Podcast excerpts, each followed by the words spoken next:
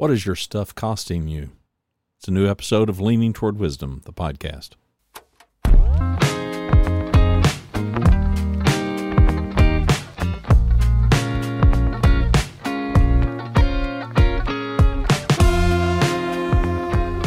Welcome inside the Yellow Studio. My name is Randy Cantrell, your host here. You'll find the website and all the previous episodes. Okay, not all of them, but a lot of them over at the website leaningtowardwisdom.com. Modern Tales of an Ancient Pursuit. That's the tagline here, and that's really what it's all about. We're trying to lean more heavily toward wisdom and lean away from our own foolishness.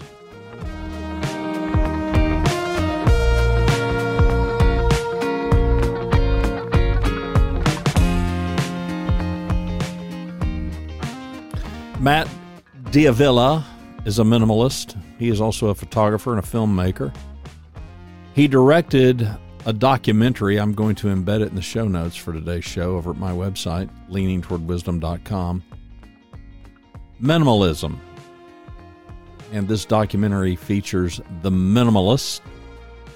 They are described in Wikipedia as the minimalists are American authors, podcasters, filmmakers, and public speakers Joshua Fields Millburn and Ryan Nicodemus, who promote a minimalist lifestyle. My first exposure to this notion of minimalism was reading a blog by Leo Babauta over at Zen Habits. I was reading his stuff not because he was talking about minimalism, because he wasn't. He was talking about productivity he was this freelance writer, as I recall. He was living in Guam at the time. I think he's in San Francisco now.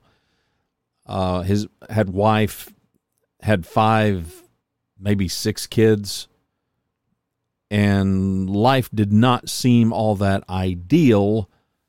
Uh, he was a little bit overweight. He was a smoker.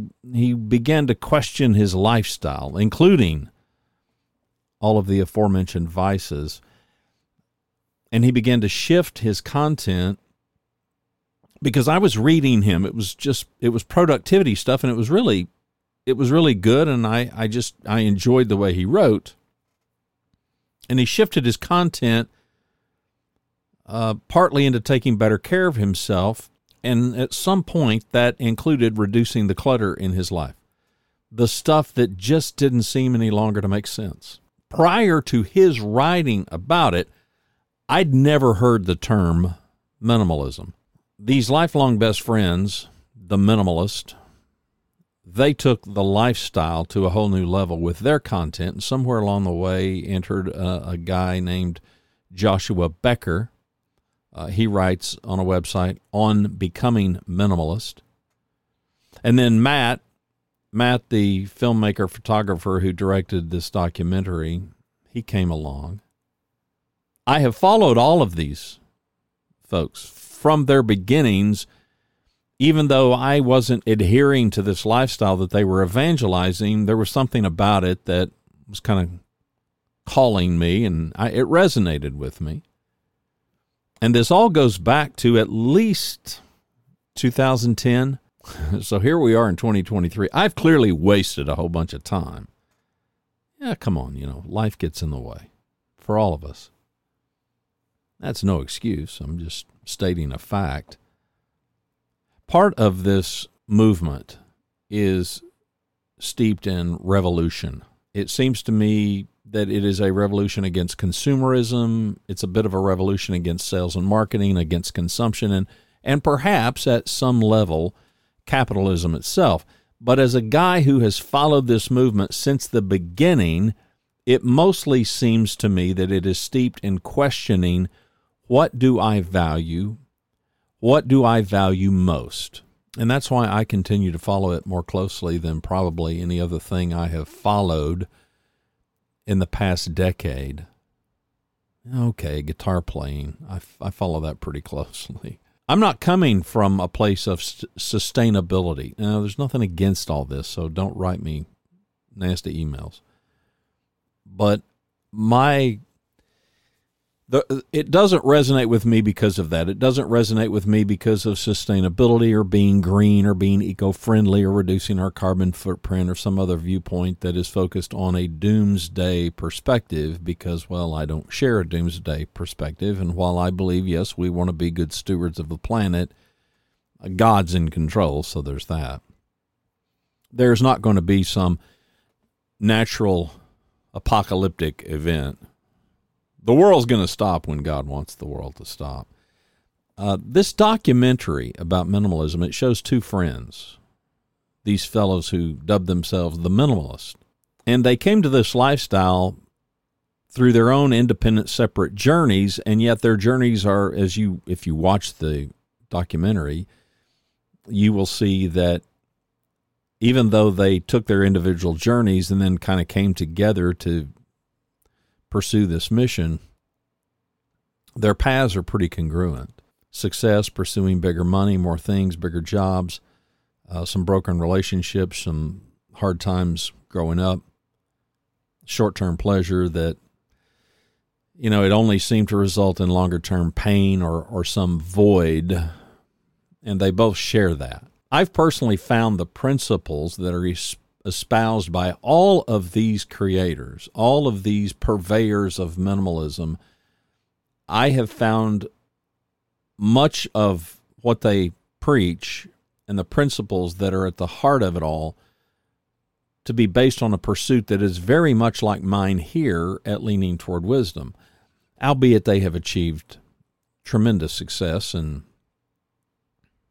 I have not. and you can tell that I'm horribly choked up about it.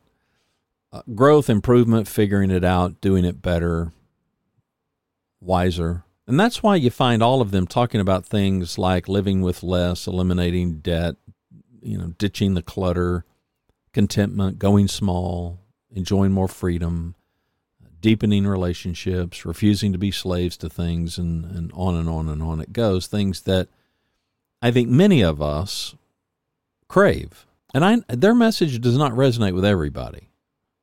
I, I know this. There, there are those hedonistic folks among us that just more, more, more, more, more. But I've watched this movement grow exponentially in the past 10 to 15 years.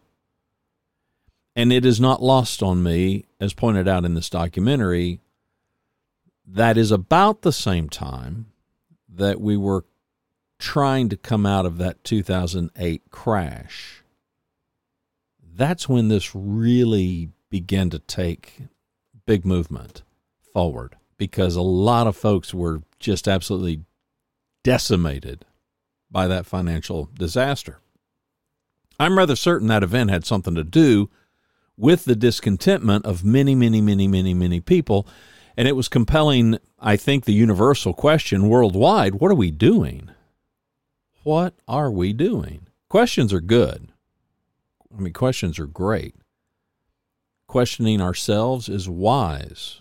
Okay, to be more accurate, answering the questions that we ask of ourselves is wise. You know, you commonly you will hear people say, "Well, what's the worst thing that can happen?" The funny thing is how rarely if you stop and you wait, that most people don't ever give an answer to that. They just rhetorically pose the question. I'm the guy who hey, everybody shut up and let's let them answer. What is the worst thing that can happen? Because that's where the profit is. The profit's not just in the asking of the question, it's in giving an answer. What are we buying? Why are we buying it? Uh, there are many other worthwhile questions as it relates to this whole notion of minimalism. Do we need it? I've talked before about one of the questions for me is what's the utility of it? It's one of the barometers for me of how useful is this thing? Can we do without it? Can I do without it? And if we forego buying it, what are we really going to be missing, if anything? It's why I've done a few episodes since buying, you know, a new house and making two moves simultaneously and kind of juggling these two living locations. And we have experienced greater spending, I, th- I think, than ever before. And this is an unprecedented experience for us because We've never done anything like this before and tap the brakes before you go, oh, you know, you're just on a spending spree. We've never been on a spending spree. I wouldn't describe this as a spending spree. It's just there have been costs associated with this because of the uniqueness of this situation.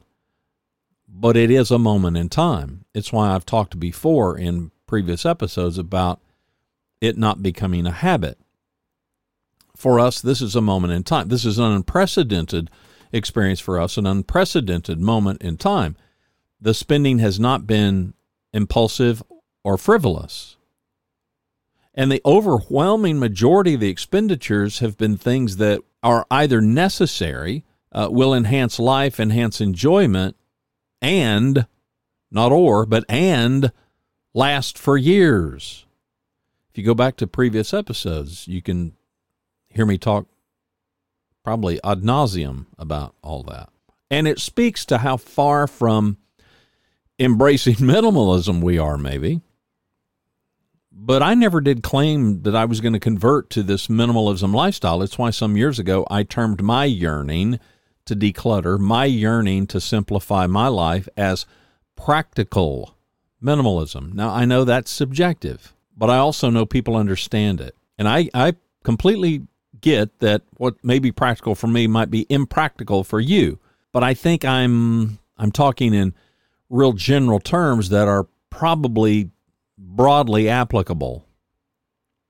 Uh, my practical minimalism is not what Mark Cuban would deem as practical minimalism, but you're not Mark Cuban, and I'm not either. You know, it's just a focus on less stuff while putting pressure on purchases to fulfill some purpose, hopefully, other than I just want that. I had to look it up because I shopaholic was not in our vernacular forever. The term shopaholic taken as a morph from alcoholic, shopaholic entered the language in written form in 1983, and it means a person who's addicted to shopping. The implication is that people chase feeling better by buying stuff, not just by shopping without buying, but by shopping and doing some buying. The minimalism movement has a very heavy focus on stuff and possessions. And it has many underlying focuses that deal with our mental state, our emotions, our philosophies, our worldview, what drives us, and a whole lot more. But at the heart of it, minimalism is about managing our stuff. Along the way, it attempts to answer the question of fulfillment and purpose. And minimalism does that through espousing the notion that our stuff doesn't define us, that the quest for more that won't fill you up. Here, here. No disagreement from me. I need to insert here I'm a Christian, and so much of what this movement chases I found a long, long time ago. Purpose and priority, I don't look to minimalism for those. Those are settled for me. Purpose and priority, to honor God by submitting to his authority. You won't hear that in the minimalistic movement. I've never heard it, and I have followed this crowd from the beginning. The minimalism movement won't talk about, doesn't talk about God. The truth is, many of them are self described Stoics. I'll put a link if you're curious about Stoicism. I will. I can sum it up. This is a a broad, broad, broad brush, but it's completely accurate. Be your own God. No, I'm I'm very opposed to the whole Stoicism movement, but I'm not opposed to the minimalism movement because as a Christian, it's completely congruent. I know that stuff isn't where my priorities should be. The Bible clearly teaches that the pursuit of temporary things is vanity, while the pursuit of spiritual things or eternal things is wisdom. And because I've only experienced this realm, I've only been a human. I am both physical and spiritual, and so are you, because we all have a soul. But this is the first experience. This is not the last experience. And so, because my life so far has only experienced this realm so far, I necessarily have to rely on God, who is eternal and who is the Supreme Spirit for guidance. The Bible tells us that He is a Spirit, and our worship to Him must be in truth and in spirit. Now, I'm painfully aware that people don't think there's any truth, much less that the Bible is that truth, but the Scripture itself declares itself to be true. And so, when this whole minimalism movement waxes philosophical, as they are wont to do, mostly about purpose and why we're here and why we exist and how we exist, that part of it, I'm out. I'm out because those questions have been answered for me by the creator of the universe, God Jehovah. I don't need to listen to some folks who preach a message of how we don't need to clutter up our lives with more stuff to fill up whatever void might exist in our life. That part of it, I've got answered. It's that practical part of, okay, I'm looking around, I got, I just got too much stuff. And a big focus is the void. And I think it's a completely valid point of conversation the void. I don't doubt the void for a second. Everybody feels, F E E L S. Everybody feels the void, and everybody fills, F I L L S. Everybody fills the void. Billions of people. I don't doubt my own capacity to fill the void, F I L L, to fill the void with something that probably is not wise all of us have a capacity for foolishness because selfishness can overtake any of us and often does. Okay, sometimes it does. Maybe a whole lot of the time, selfishness overtakes us. Maybe for some of us, selfishness rules our life. It's how we operate. Hopefully, we don't do that. And a big part of the void, it seems to me, is a goal. It's missing. It's missing in people who aimlessly roam. It's missing in people who are pursuing minimalism to fill the void because they don't have a sense of purpose. They don't have a goal. And now the goal is not necessarily toward something, but it's away from something. It's there's a big difference in running from something and running to something. And mostly in my experience, we need to do both. But to run away from possessions toward what? Simplicity? Okay. And for what end? The the goal. What's what's the point of it all? No goal, no mission? It's a recipe for a wasted life. I don't care if you're a minimalist. I don't care if you've got every possession that you your heart could desire. No goal, no mission, wasted life. Too many people are driven by their circumstances. Too many of us look around and it's well, we would be something very different. We would be something much better if it weren't for this, that, or the other. When we acquiesce our outcome, things go south. And in my experience, in watching people and even in my own life, when we acquiesce our outcome, things go south quickly. And they keep going south. But come on, like so many topics, there are complexities to the void. I propose as a Christian that God is the primary fulfillment of that void because, well, He created us. He knows. Not only does He know, He knows best. Now, that doesn't mean that we go about our daily lives, Bible in hand, condemning the world. It means that we are a light. It means that we lead by example in our daily lives. We do that with our integrity. We do that by doing the right thing, by treating others well, by serving, by loving each other. That's the path forward. We don't do it by living perfect lives because we aren't, but we do it by repentance. We do it by changing. We do it by making mistakes and failing and then correcting those mistakes and doing our dead level best to not repeat them. That's how we fill the void. Now, on top of that, then come all the little details of our life what are we going to do to earn a living? What are we going to do with our time? How are we going to choose to pursue accomplishing things, whatever those things may be? Who are we going to choose to surround us? Countless other things come into play that constitute our lives, and most, if not all of those things, are very individual. And for Christians, stay congruent, can we stay congruent in trying to honor God and obey God and do what we know pleases God based on what we read in the scripture? And then make application in all these other decisions that we have. God did not decide for me to buy a Honda automobile, but I did. By buying a Honda automobile, there was nothing that violated my life as a Christian. I could take that same sum of money and I could take a trip to Vegas and I could go spend an hour a day, a week in Vegas at the gambling tables. No, that's not congruent with what God wants. That's not congruent with pleasing God. Yes, gambling is a sin.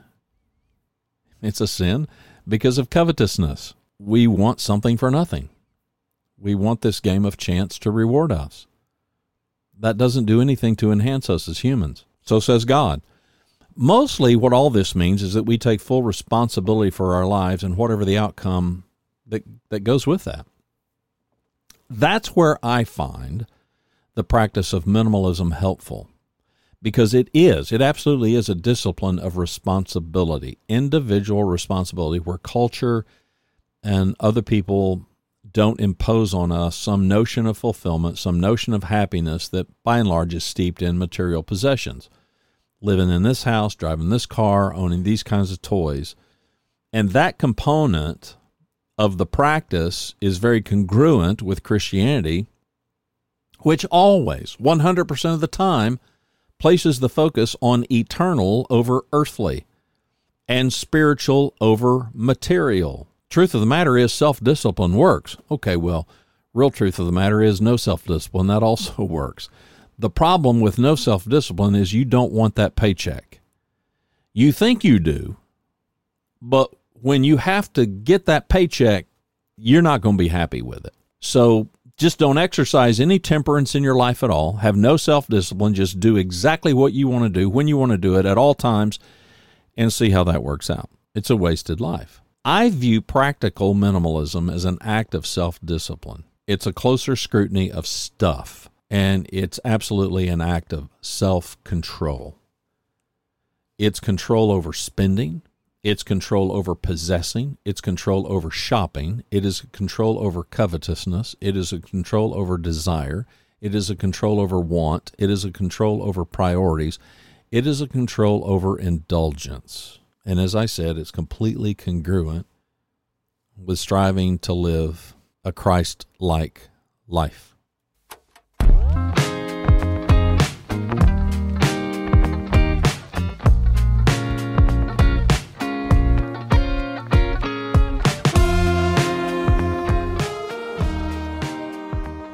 In spite of the two simultaneous moves and the costs associated with that,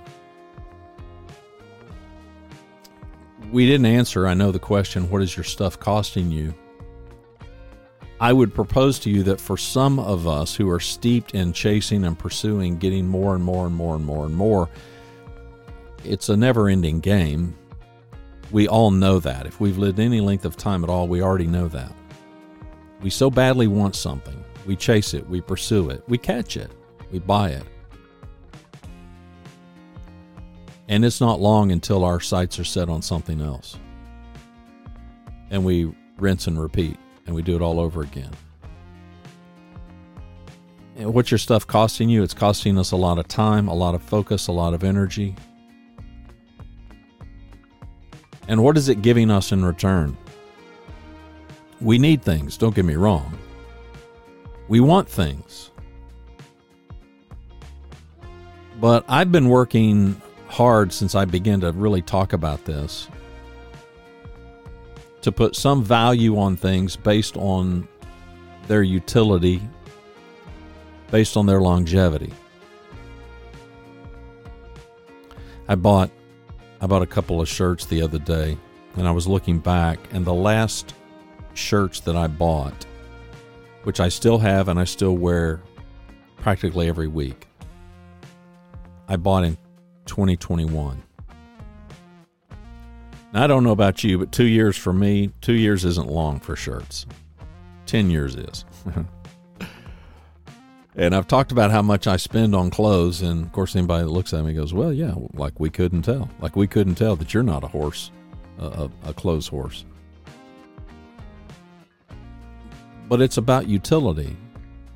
It's about value. Yeah, okay. I know that a lot of minimalism folks talk about, you know, what joy does it bring to you? And I just, it's just, I don't throw rocks at that. That's just not my, it's not my viewpoint.